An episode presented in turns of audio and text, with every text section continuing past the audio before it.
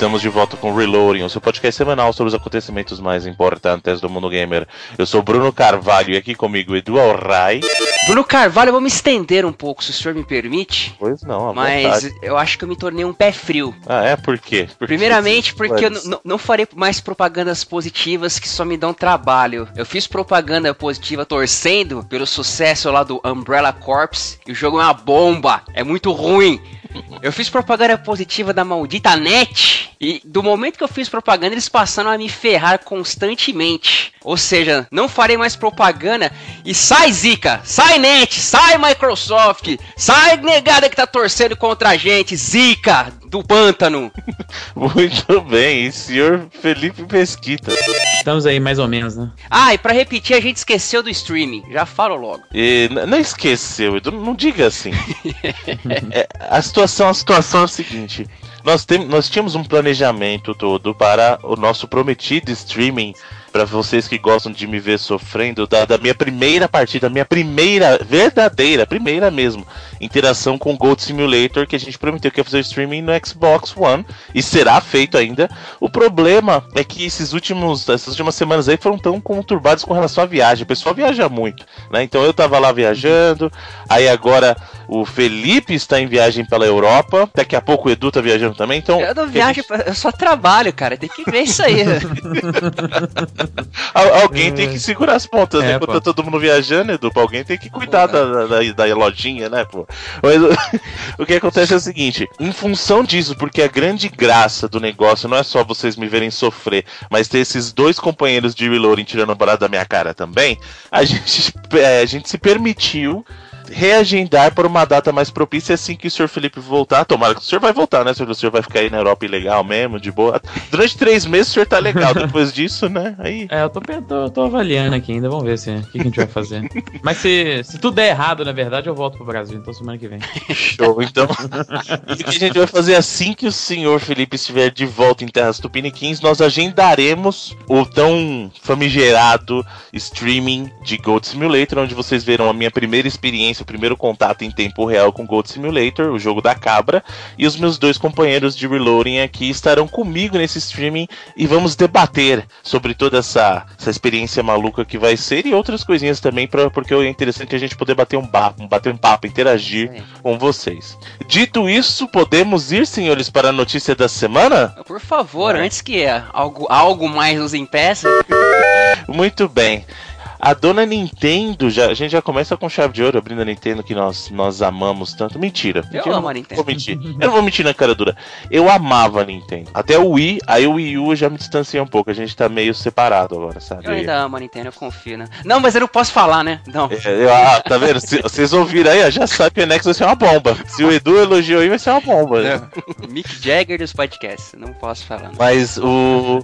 Eu, eu realmente amava a Nintendo. Hoje a gente tá meio brigado, sabe aquele casal que tá meio afastado tal. A gente fica no, no mesmo ambiente, mas não se conversa. Eu, e a Nintendo, com relação ao Wii U, estamos assim, tá? Ainda, ainda amo todo o meu passado com a Nintendo. Até o Wii, cara. Eu adoro o Wii, adoro o 3DS, DS, adoro. Só o Wii U que eu tô meio brigado com a Nintendo ainda com relação a isso. E tomara que a gente faça as pazes com o NX. Torço muito. E durante essa semana voltou a se cogitar a questão do Nintendo NX utilizar cartuchos. As, as mídias seriam cartuchos em vez é, de mídias óticas, digamos assim, os disquinhos. Né? Ah, e o mais interessante disso tudo é que isso foi descoberto porque teve uma. Um, não foi um vazamento, mas foi num registro justamente do Zelda, o Breath of the Wild, que ele estava registrado tanto para mídias óticas quanto cartuchos, né? Mídias óticas com relação ao Wii U.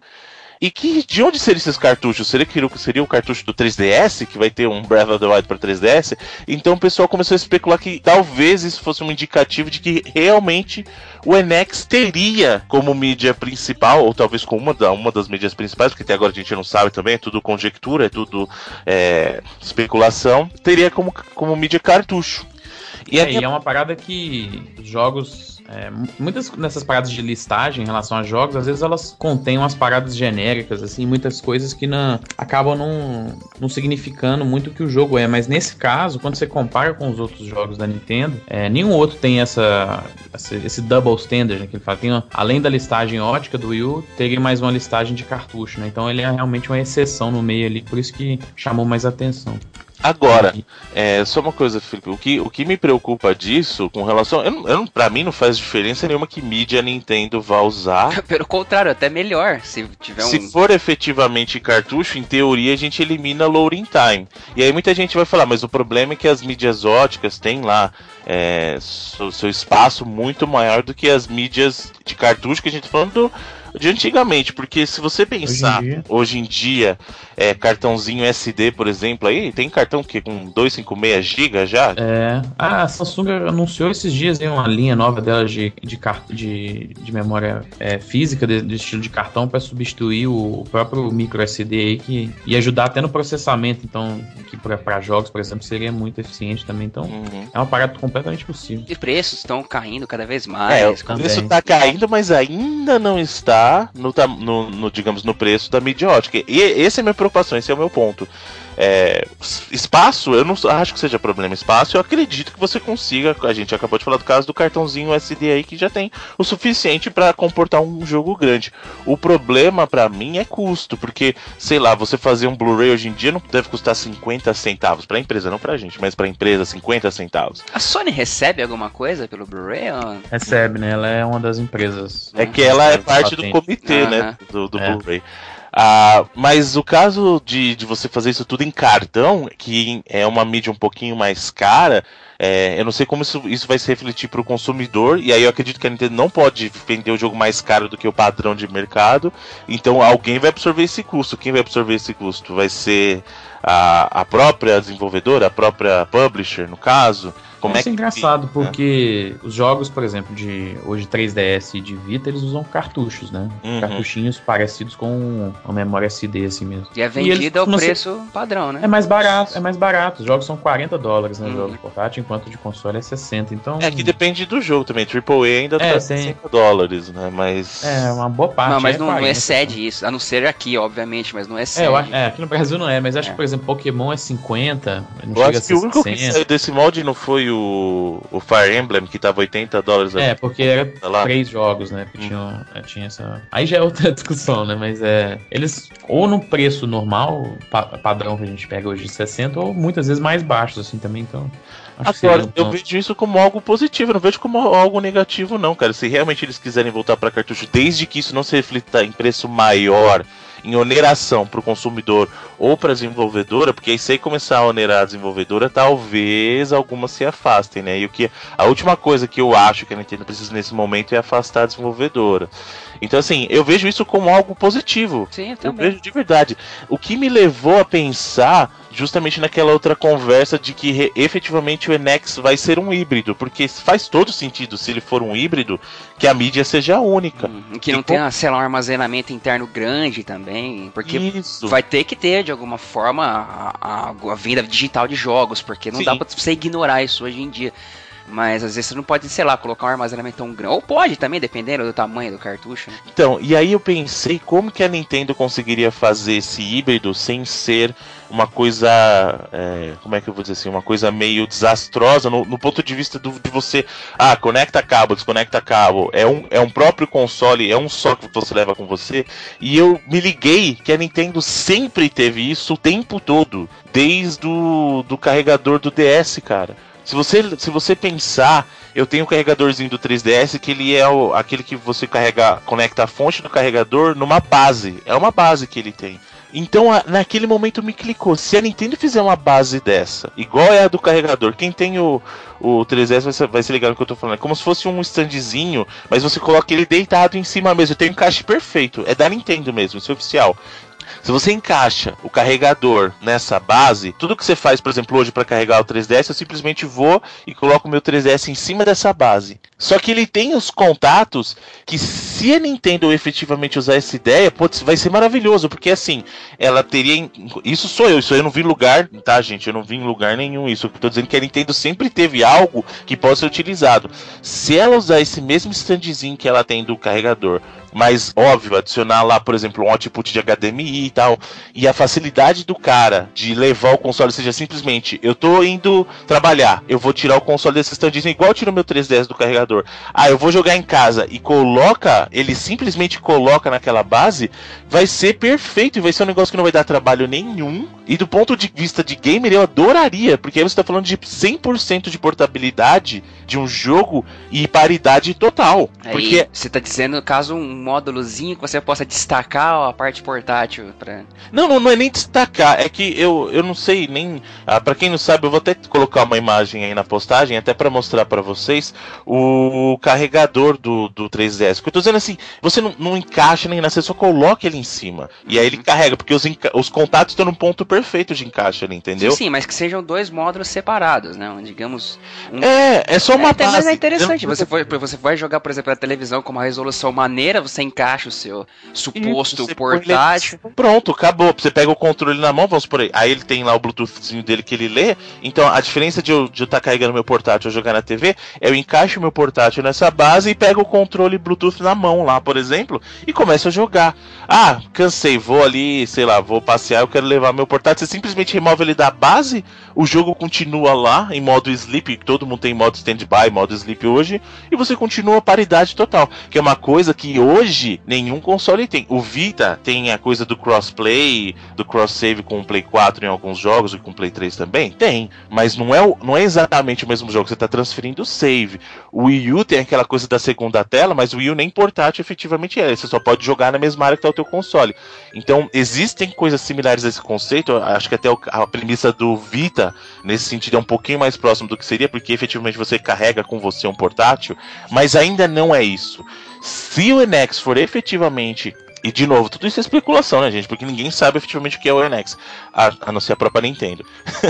Mas se o NX for efetivamente isso, nessa linha, é perfeito. Você efetivamente vai carregar o teu console e o teu jogo para qualquer lugar contigo. É, eu também penso numa ideia parecida com essa que tu teve aí, seria, seria o ideal, né? Com a conexãozinha 4G aí para Aí, aí já é discutível. Aí esse negócio 4G. É, você precisa ter uma conexão você tiver com o portátil. Não, mas eu não preciso estar online o tempo todo. Aí a questão do online o tempo todo, a gente vai voltar no, no ponto do Vita lá que tentou fazer isso com o Vita 3G, mas. Não, não, não. Não, não necessariamente para você estar online o tempo todo, mas caso você precise acessar um perfil, acessar uma loja, não, não para DRM no caso, mas para utilidade mesmo.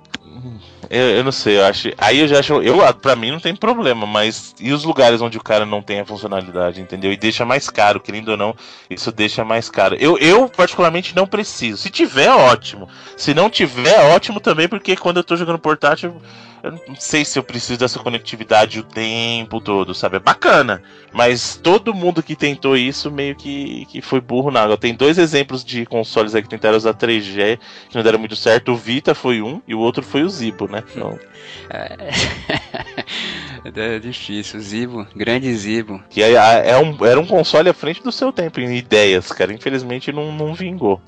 Ainda falando de Nintendo, é, durante o anúncio lá, o, o anúncio, os anúncios fiscais que eles fazem, a Nintendo abriu o jogo falando que ela realmente esperava vender 100 milhões de unidades com o Wii U, como foi com o Wii. Realmente estava na estimativa deles. Eles esperavam que fosse no embalo, que a galera que comprou o Wii, mesmo com a draga, né? Porque o Wii deu uma caída, apesar de bastante unidades vendidas, mas uma caída de jogadores e tal. Eles esperavam que fosse no embalo. E o engraçado é que quem botou um juízo na cabeça, assim, não, não no, no, no, corpo, mas quem tinha umas ideias mais ajuizadas era justamente o Kimishima, né, cara? É, o, o, estranho é que foi justamente o Kimishima que falou isso, né? Porque agora ele é o, é o presidente da Nintendo, né? Então ele tava falando lá pros executivos e pro, pro comitê da Nintendo. E E ele pegou e falou: Ah, tinha essa estimativa aí, e aí a gente simplesmente achou na época que ah, o Wii, o Wii vendeu bem, o Wii U vai vender também. A galera achou que ia ser a cachoeira do pica-pau.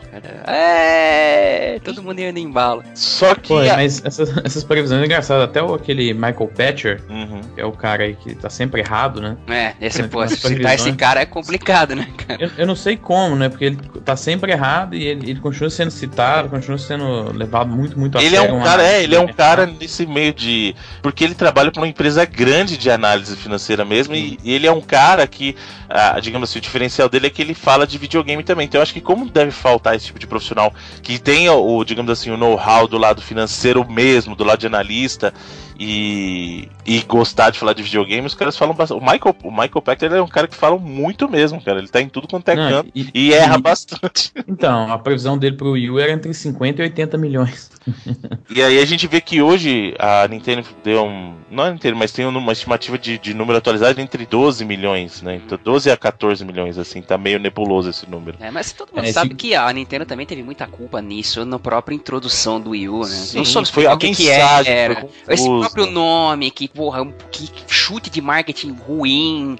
É, se na época eles tivessem investido em explicar o que que era, botar um nome mais maneiro, talvez tivesse, não, obviamente não vendendo 100 milhões, mas tivesse um, Eu acho difícil que ele vendesse de 100 milhões, justamente. E aí foi o maior erro da Nintendo, sabe por quê?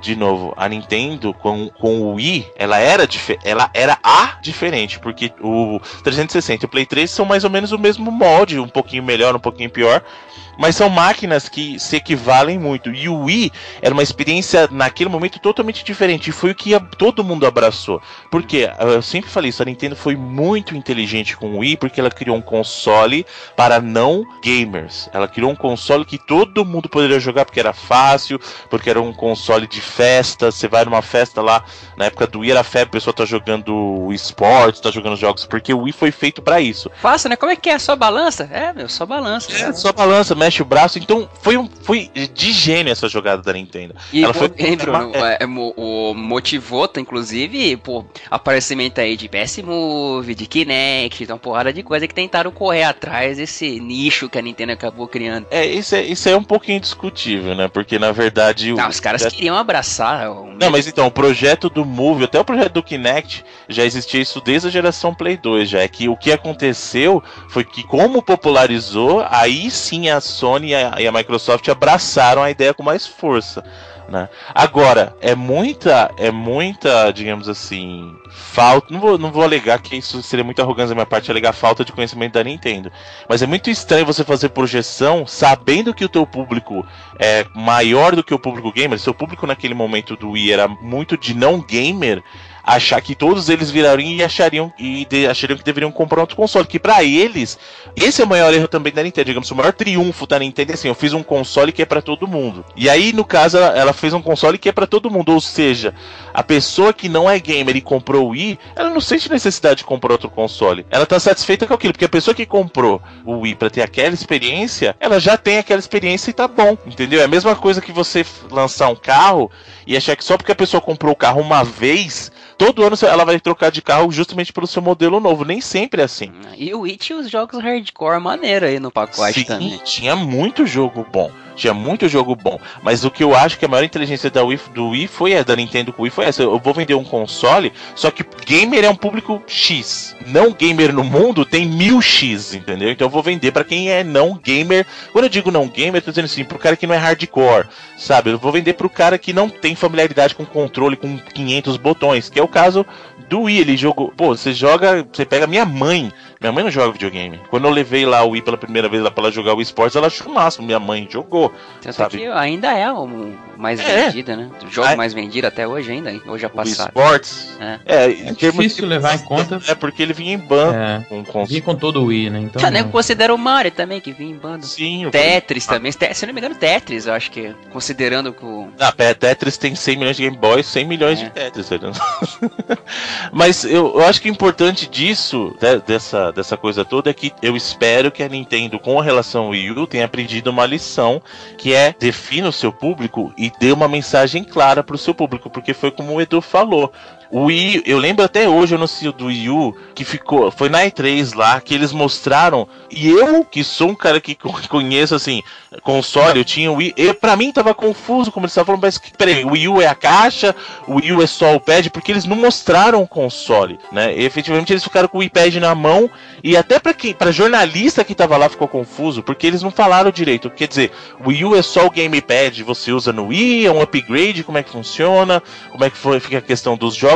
E se isso tava confuso para jornalista que tava lá na E3, imagina para o público geral, entendeu? Então o Wii U teve problema de é, mensagem, teve problema assim de falta de suporte de third party, que é uma coisa que a Nintendo vem sofrendo lá desde a, do Nintendo 64. Aí às vezes ela tenta recuperar e não assim, consegue. Vamos então... dizer que eles, é, no 64 e no GameCube, eles tiveram a zica igual do Wii U, né? Porque até tinha um suporte. Não como na época do Super Nintendo eu não entendi, obviamente, mas até tinha um suporte. Pois é, então, eu acho que o mais importante disso que eu realmente espero, porque eu quero muito comprar o NX, eu quero que o NX seja Principalmente se ele for nesse molde que eu, que eu falei lá da, é, da, minha, da minha projeção de um, de um NX ideal, se ele for nesses moldes, cara, eu quero muito um, um NX. Só que também ele precisa dos jogos. Então eu de verdade espero que a Nintendo tenha aprendido essa lição com o Wii U e conserte, enderece esses problemas de mensagem, então que a mensagem fique clara desde o começo.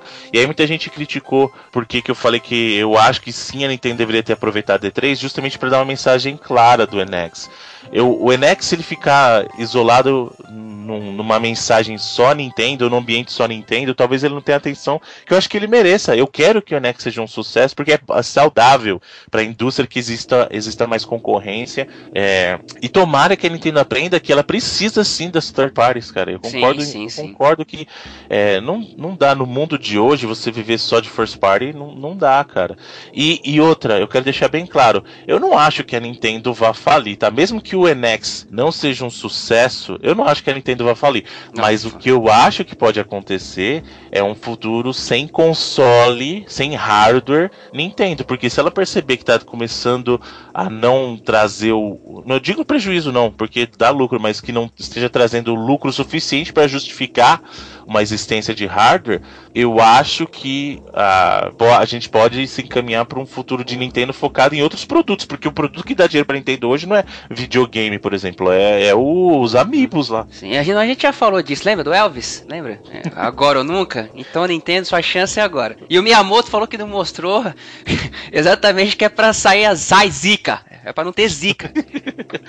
muito bem, então Nintendo, estamos torcendo por você. Eu muito pelo NX mesmo. Se for nesse molde que eu falei, eu compro o Day eu One, também. já falei. Ainda mais De... com Zelda lindão aí. Exatamente. Ó, Day One Edition, manda um consolezinho verde uhum. lá, portátil lindo, modelo Zelda, com o Zelda já no bundle. E se for nesse modelinho que eu falei, show, vou comprar no primeiro dia e jogarei feliz. Estaremos, estaremos de bem de novo Nintendo. Depois Zelda, do... ganha, Zelda ganhou a E3, hein, Bruno? Exatamente, mas merecidamente, merecidamente. Zelda, cara, Zelda é o tipo de jogo que que ele a Nintendo a Nintendo tem os jogos que ela mostra porque ela existe. Zelda, Mario, sabe? O próprio Donkey Kong, eu, eu gosto, apesar de não, bom, eu, eu acho que a Nintendo deveria ter mais amor por Donkey Kong e por Metroid. Isso eu já é, falei. É, mas o Metroid tá mais judiado. Donkey Kong tá judiado. tá maneiro. Teve o um Returns. Exatamente. O Tropical Donkey Freeze. Kong, o Donkey Kong ele, ele tá em alta ainda. Em alta, digo, na qualidade. É, os jogos são bons. Eu acho que a Nintendo deveria dar mais atenção pra ele no sentido de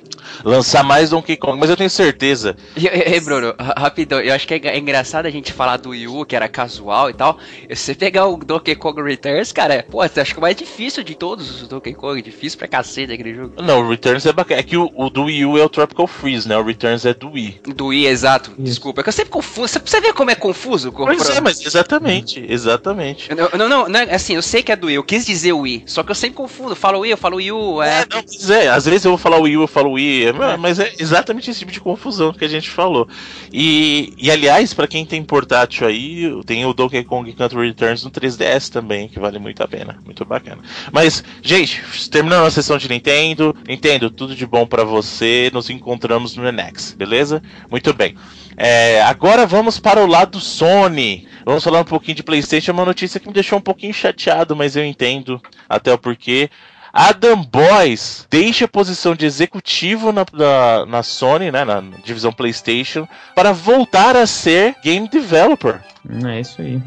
É, ele ficou aí algo entre quatro anos, né, na, na, na, divisão de parceria third party da, da Sony. E acho que a gente vê hoje o PlayStation 4 hoje é um sucesso, né, indiscutível. É, a maioria das grandes parcerias, assim, é, com as grandes IPs hoje estão com a, a, Sony no PlayStation 4. Hoje ela tá fazendo marketing com Call of Duty, fez com Battlefront aí na, no último ano. Destiny é um parceiro muito grande da, da, da Sony como jogo em cima do console. E acho que muito tem a ver com ele, né, cara, que é um cara realmente de relação relação third party. Em relação não, em público também, né? Ele, Exatamente. Ele é, o carisma dele com. Pô, quem não se lembra do vídeo dele com o Yoshida lá fazendo a zoeira clássica de 2000.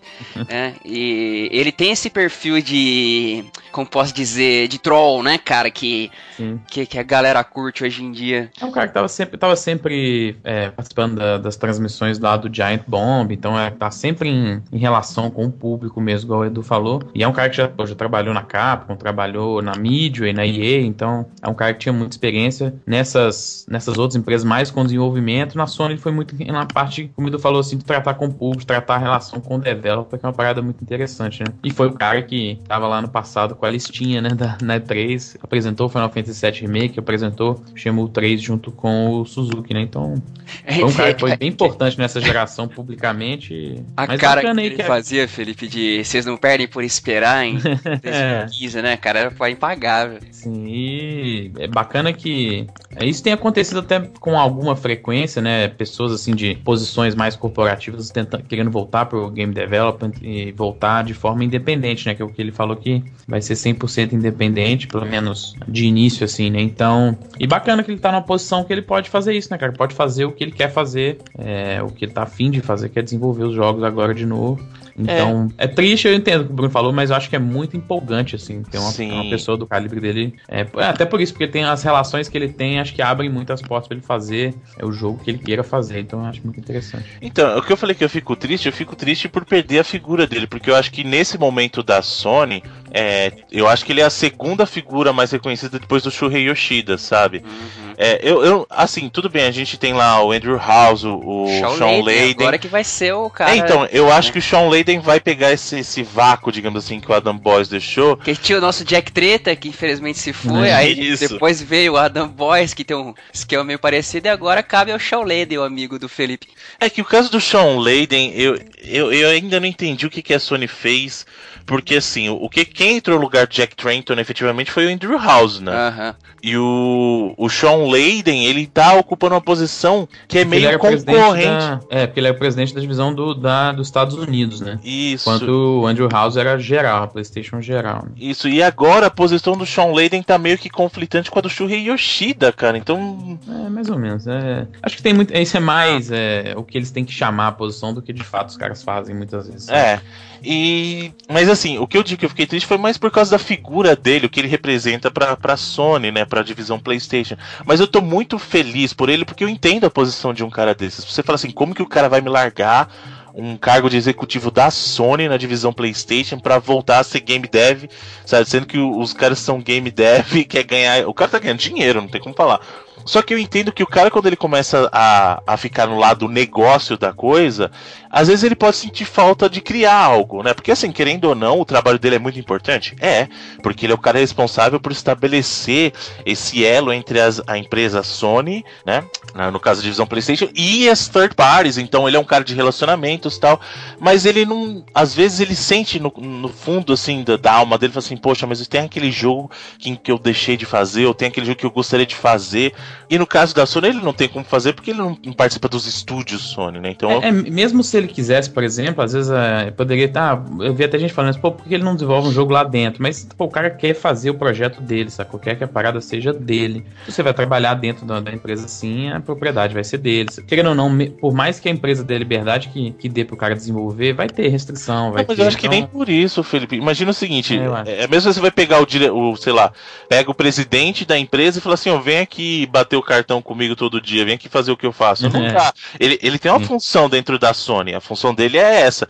Pra ele fazer outra coisa, se ele vai se aprofundar em game development, então ele tem que estar presente no game development, ele vai ter que deixar de fazer as funções que são dele dentro da Sony. Então, eu até entendo por que, que ele precisa sair da Sony, porque é, lá dentro da Sony tem uma responsabilidade que não permite que ele exerça esse lado game dev. Então, se ele quer ser desenvolvedor, infelizmente ele tem que sair, né? E mais desejo toda a sorte do mundo, que ele consiga fazer um belo projeto que eu quero muito jogar.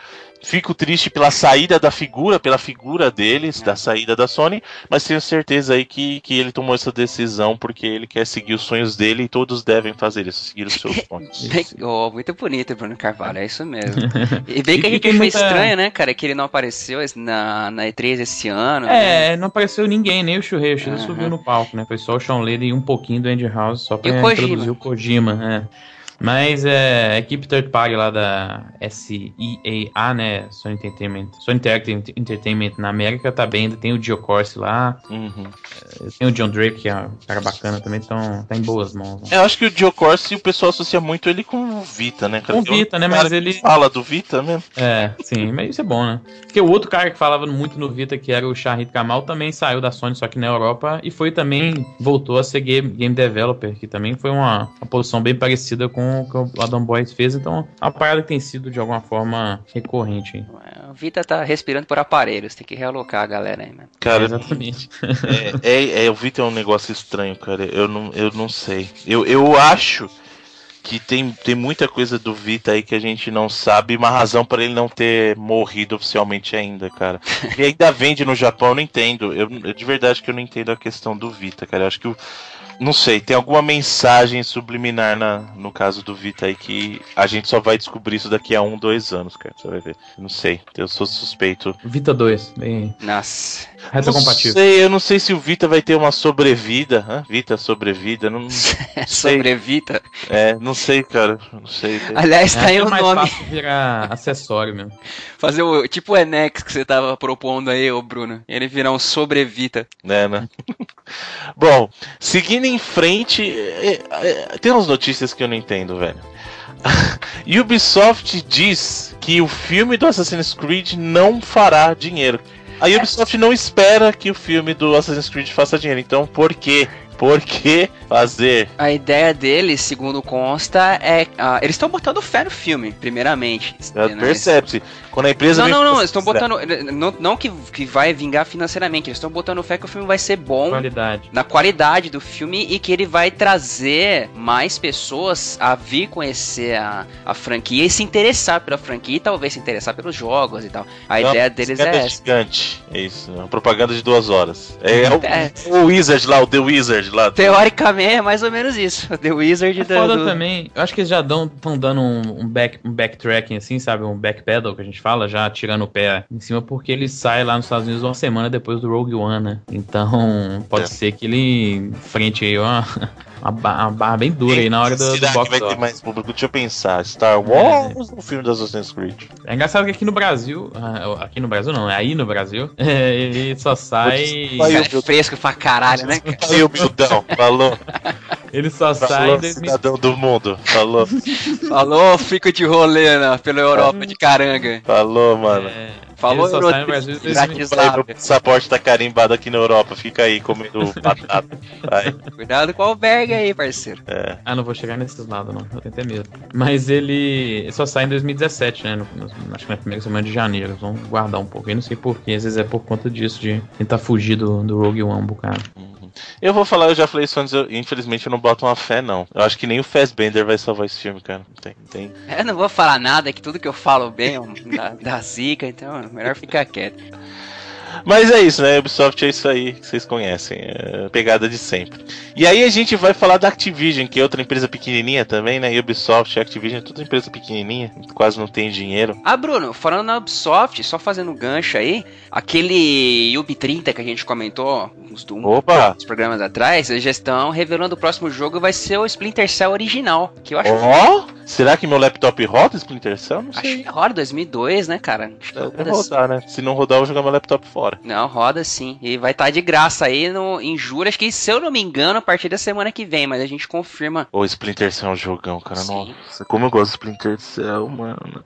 Só não é melhor que Metal Gear, não adianta vocês virem falar que não é. Não adianta, não adianta, não adianta. Mas é muito bom. É outra pegada também, Splinter Cell. Eu acho que Splinter Cell é um jogo bem mais sério. Splinter Cell é um jogo de espionagem mesmo, né? Eu tava comentando com o Felipe, é, cara, os caras é, têm a licença do Tom Clancy, eles vão utilizar eternamente, né? Desde Não, mas essa época. Splinter Cell meio que deu uma apagada, né? Ah, Foi 2010, 2013, não sei. Que teve 13, aquele 13. Black, Black, Blacklist. o- Blacklist. Blacklist, né? Foi 2013. Ele foi mal, né? Mal assim. É, ele perdeu a essência do Blacklist, né? Não, ele, ele, ele, ele não atingiu as expectativas de venda também no, no primeiro balancete. Então, É, não, mas o que eu tô dizendo assim, ele, ele vendeu mal e ele perdeu a essência, né? O Splinter Cell meio que se perdeu. Depois, acho que o último ah, que foi Splinter Cell mesmo, né, pelo menos na minha visão, foi o Chaos Theory, que é o terceiro, né? O Chaos Theory é o terceiro. Isso, isso. É. E aí depois disso ele meio que se perdeu, colocou uns negócios de ação lá, ah, sei lá. Focou demais na ação, não sei. Mas e esse vale a pena, gente. Então, jogo de julho aí do UB30 lá, lembrando, pra você conseguir, você tem que só fazer o seu cadastro na Uplay. E se- eu acho que ainda dá tempo de pegar o Prince of Persia, né? Se você não fez ainda, corre antes que entre esse, porque você já pega o Sands of Time, que é o melhor Prince of Persia que existe no universo. Depois vai, corre e pega o. o eu acho que esse UB30 vai terminar com o Division, hein, mano? Sei lá. O último jogo do UB30 vai ser o Division. É, do jeito que o nego tá querendo dar jogo de graça aí, né?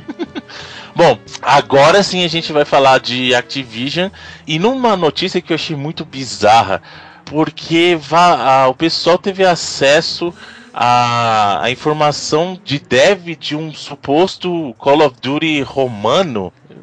Seria, assim, engraçado que a primeira vez que eu vi o vídeo, eu, eu até tava pelas datas que mostraram lá, eu achei que era início da era medieval, mas depois parece que era Roma antiga, ficou meio confuso, mas já, já deram um- um- uma declaração de que esse projeto não chegou nem aí. Era, era só um conceito mesmo, apresentar, não chegou nem a ser considerado. Foi antes do, do Advanced Warfare, né? Bem. Uhum. Não, bem antes, isso é 2008, né? Então foi na época do, do primeiro Modern Warfare, né? Então, mas era um- uma galera dentro, da- dentro da própria Activision, depois eles até saíram de lá de dentro e mostraram o mesmo conceito para a Ubisoft, é, com o nome só de Roman Wars, né? Tanto que o vídeo que tem, é, ele tem uma bandeira da Ubisoft lá na, na da Ah. Será que foi daí que é veio o For Honor, Felipe?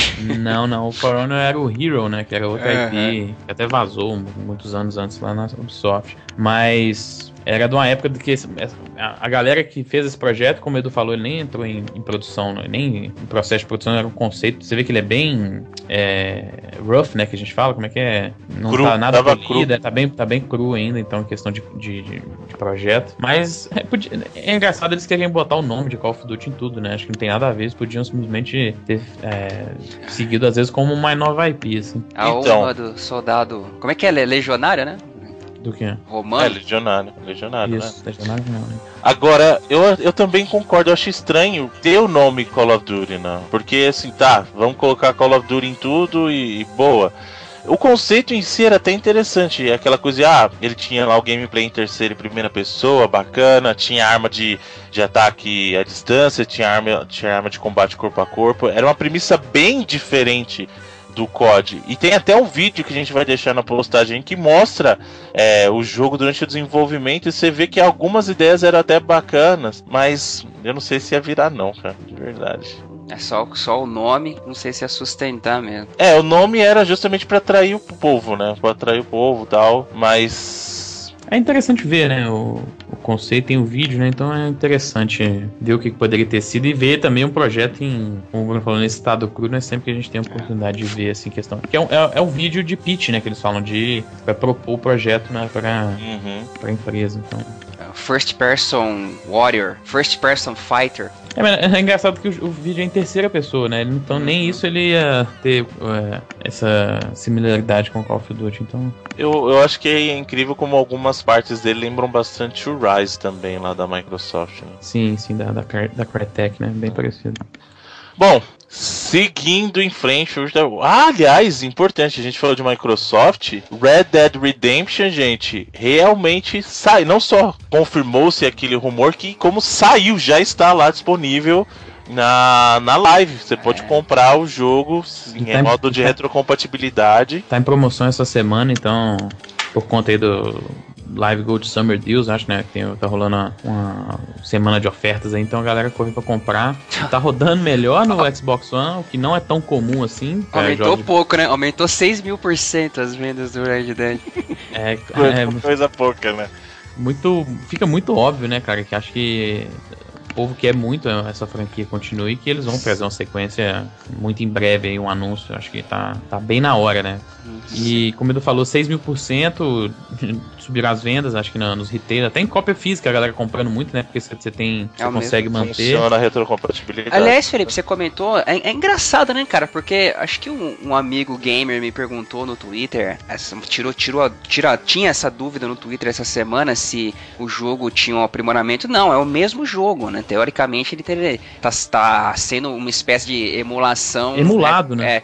É, é, só que o Red Dead está apresentando a taxa de frame rate bem melhor, inclusive o Undead Nightmare bem me mais É melhor ainda. me- melhor ainda do que quando rodava no 360. É, não, não é tão comum, não. Tem jogos que rodam pior do que rodavam no 360, que como o Edu falou, não é, não é uma parada simples que ele pode usar esse hardware muito mais poderoso pra poder render o jogo melhor, mas porque exatamente é uma emulação, né? A gente sabe que às vezes pra você emular, pra você emular um, sei lá, um Game Boy, por exemplo, no Game Boy Color, um DS, por exemplo, no computador, você precisa de um hardware bem melhor do que aquele hardware que Uhum. tinha naquele console, por exemplo. né? Então é um, um trabalho bacana, às vezes foi por isso que demorou tanto pra vir, né? Os caras queriam fazer uma emulação bem polida aí para o jogo em altura para o Xbox One.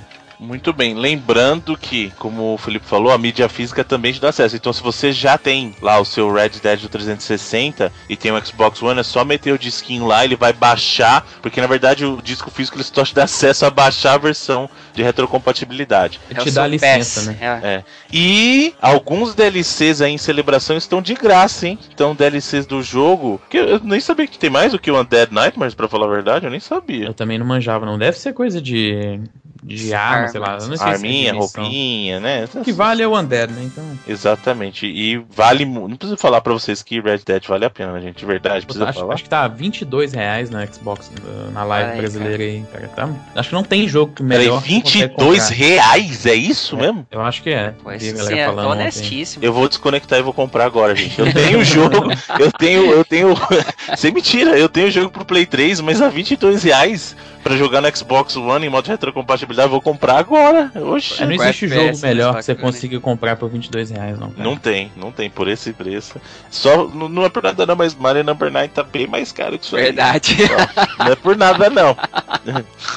Vamos comparar, deixa eu ver. Qual que eu recomendo? Red Dead Redemption, de novo, se você já tem compensa comprar de novo, compra Mario Number 9. Compra 10 vezes de novo Red Dead Redemption, mas não compra Mario Number 9, tá bom?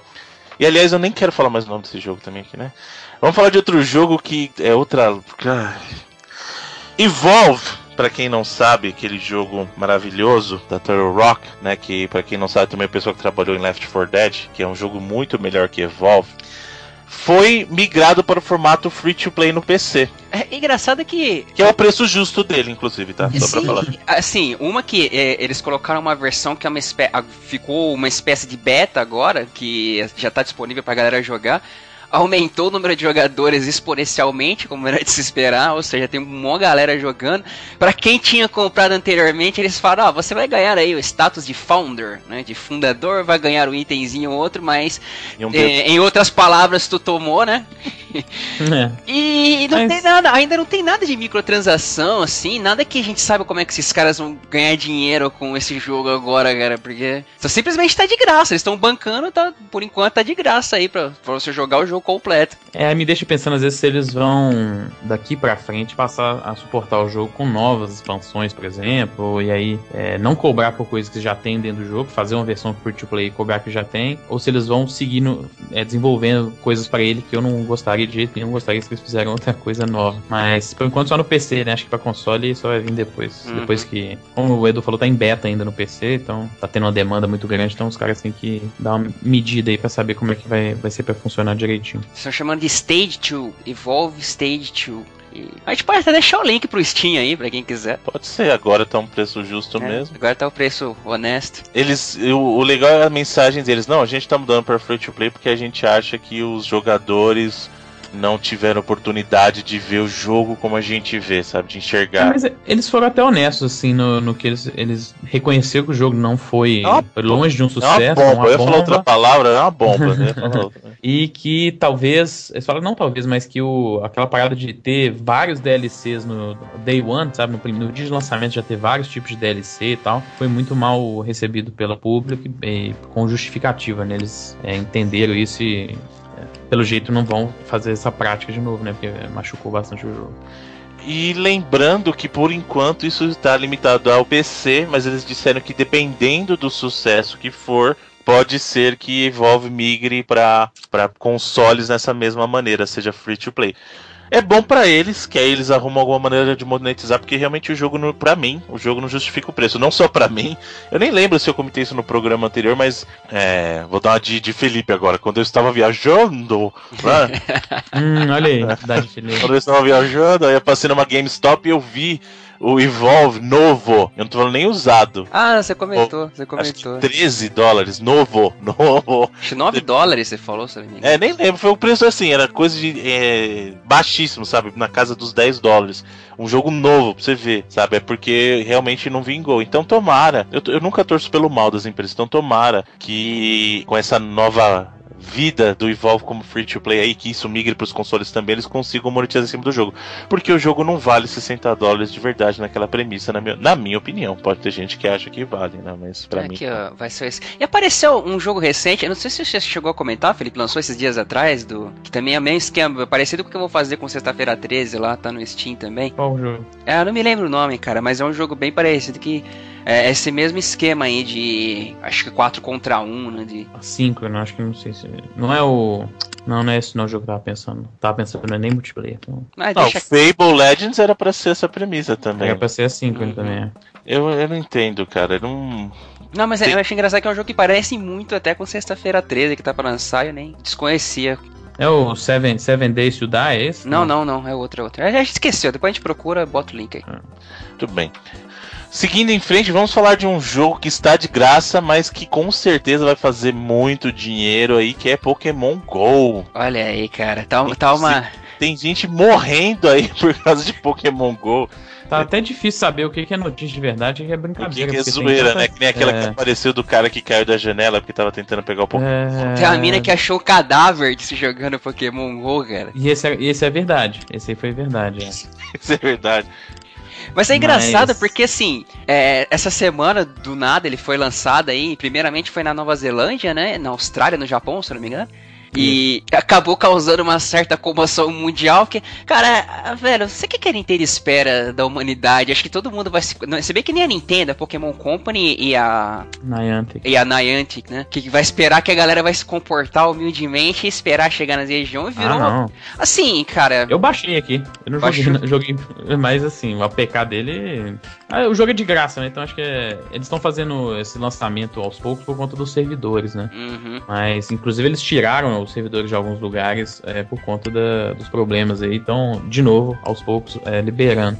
E diferente do, do Mitomo, que foi uma, um sucesso, assim, em questão de número de downloads, o Pokémon GO já tá lá na, nas cabeças do. Tá, tá dando do grana, de, de, grana, né? De, de, de, receita, né? Que é o mais importante para jogo free to play, assim. Até a ação da Nintendo subiu, né? Sim, por causa do Pokémon GO, cara. É inacreditável. E a galera, pô, tá o assunto da semana, hein? Pra todo canto que, que a gente olha é falando do Pokémon GO. E eu prevejo que vai, vai virar realmente uma. Inclusive com policiais dando conselhos para as pessoas tomarem cuidado jogando negócios na rua para não, cara, na Austrália, porque os caras estavam entrando na delegacia para pegar o Pokémon. Porque... Não, já, tem, já tem loja falando que só Pokémon só para paying customer, só para é, cliente que for pagar pra comprar alguma coisa dentro da loja. Já tem isso já. Já tá pegando. É, é- é isso que a gente tá falando, né? Que tá vendo o poder que, essa, que, esse, que esses ícones têm, cara? Que tempo a Quanto tempo a Nintendo perdeu, né, cara? Né? De não explorar esse tipo Exato. de. Lembra quando a gente falou lá no começo, falou, pô, Nintendo, finalmente, se a Nintendo trouxer as IPs dela com, com substância pra celular, acabou o mundo, cara. E é Eu, isso. co- eu confesso que eu não tava nada interessado nele antes disso. Eu E, também não, eu tô pouco- louco pra jogar, Um sabe? pouquinho, um pouquinho que eu mexi aqui, ele é bem.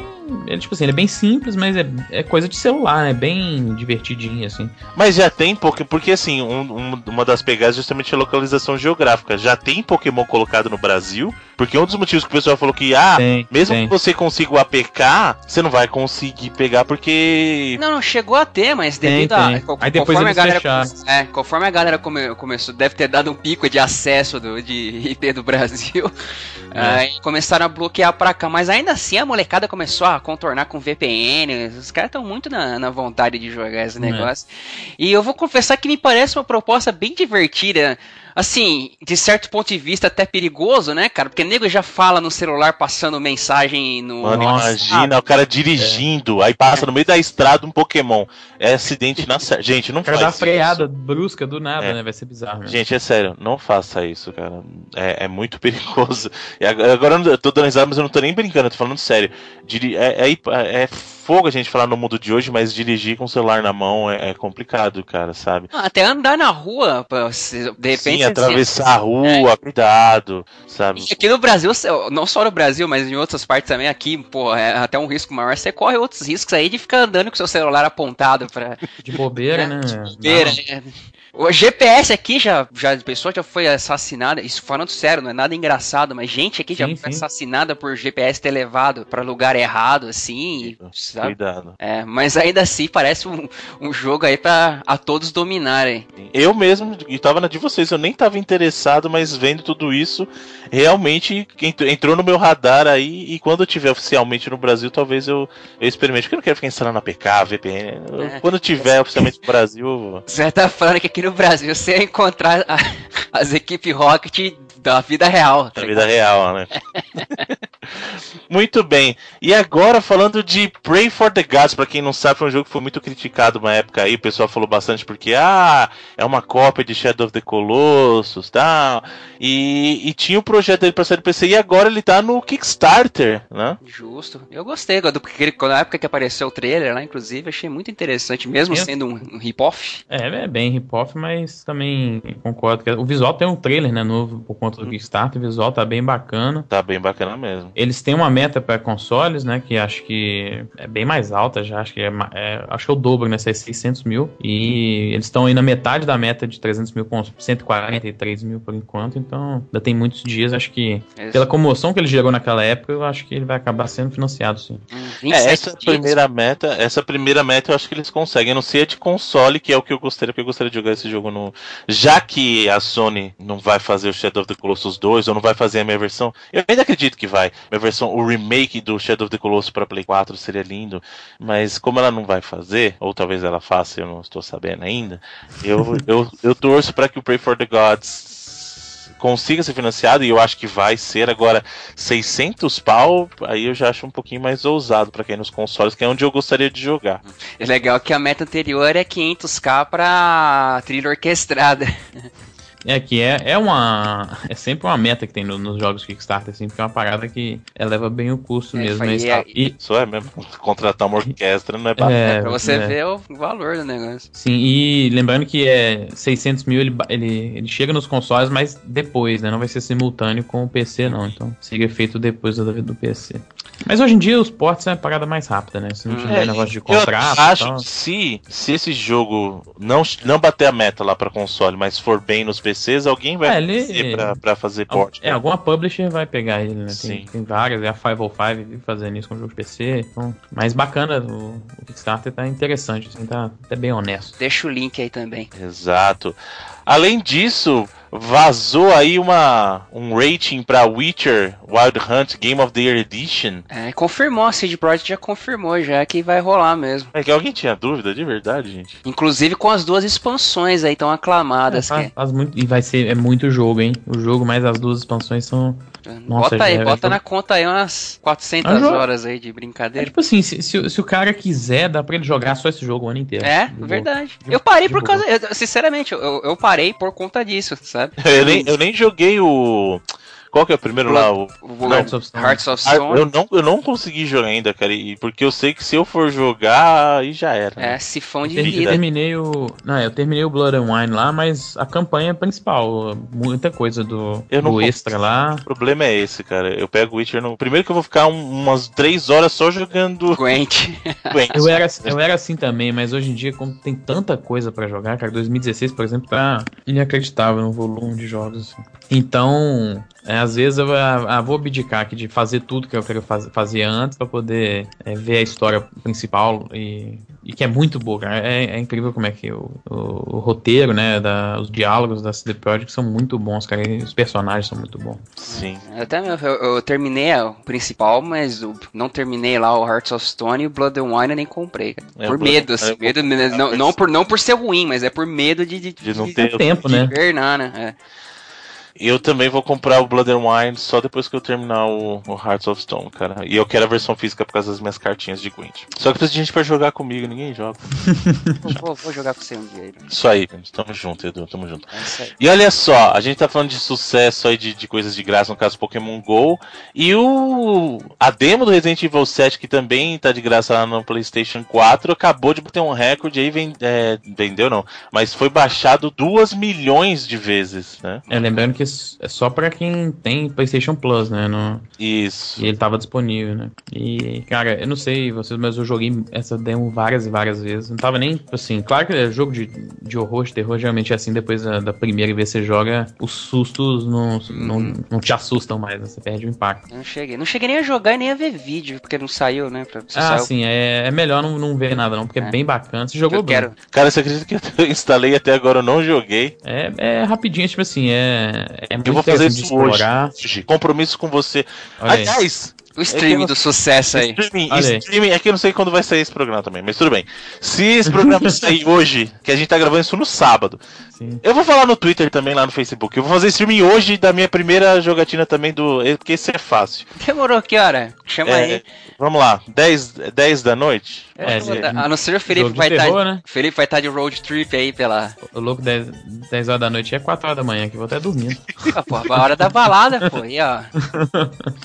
Essa, Eu é hora, essa é a hora de ir pra Bratislava. Se você estiver ouvindo esse programa no, no sábado, dia 9 de julho, se liga lá no Twitter do, do Reloading, que é o ReloadingBR, e lá na página do Facebook, facebook.com barra ReloadingBR, que a gente vai colocar lá as informações certinhas do streaming. Se você não acompanhou, a gente vai disponibilizar o vídeo em alguma forma pra você aí Eu, depois. vou, eu não eu vou, eu ou acompanharei e abdicarei da minha experiência de jogar pra. Olha aí. Olha aí, pra ver sua experiência, Bruno Vai Carvalho. fazer um. Vai emular aí a, nas épocas que jogava os jogos de terror com a pessoa do lado pra não ter Isso. tanto medo. É, que tem, é, tem hoje em dia que tá. Cara, Outlast é, é absurdo. Não sei se vocês já chegaram a jogar. Eu, não, eu não terminei, não. Eu não Pra terminei também, honesto- eu tenho, Pra mas ser é honesto, pra ser honesto, não terminei, não, Mas de porque. medo. Eu não terminei por tempo, você não terminou por medo, Felipe? Sério? Ah, não foi de medo, mas assim. É medo, é, é, por medo, é receio. Não, mas Outlast é. Outlast eu vi é- bastante. É cine... Eu Assim, eu fiz a experiência já de jogar com fone, sabe? De, de ouvido, de Hum. madrugada, imenso, imerso, assim.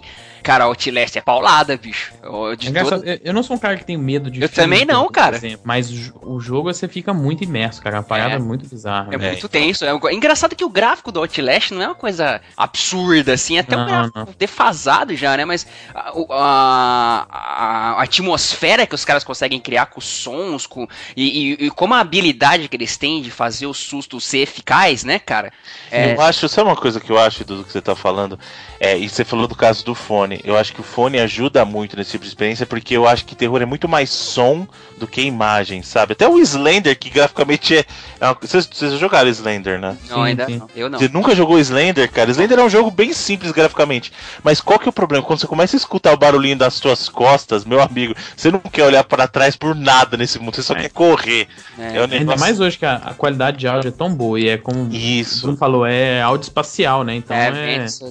várias Mas eu acho engraçado porque tu comentou, Felipe. Eu pô, sou fã de terror desde que eu entendo por gente. Sim. Já joguei muito jogo de terror, inclusive. Acho que o Resident Evil 1, né, na, no, dos cachorros lá, foi um negócio que me assustou a primeira vez que eu vi, mas Sim. se eu for te falar a verdade mesmo, cara, jogo de terror nunca me, me assustou, só a, a, a, não ser o Outlast. Esse jogo me chegou a me assustar várias vezes, assim, de deixar tenso, absurdo, assim, cara. Ah, ele, ele, ele é bem susto, susto eu já levei susto com Resident, susto eu já levei susto com Silent Hill. Brasil.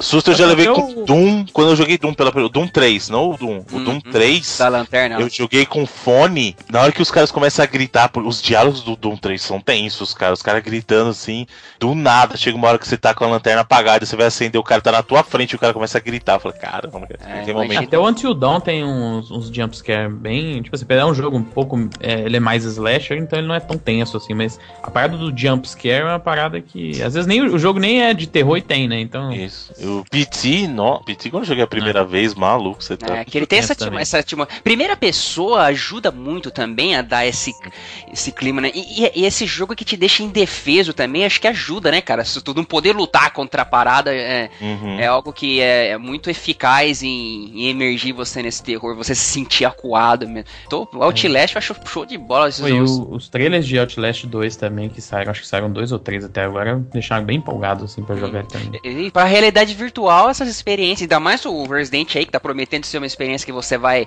poder usufruir ela toda em realidade virtual, porra, é pra nego você ter ataque cardíaco e arrancar Sim. o headset da cabeça e falar, ai Jesus, chega.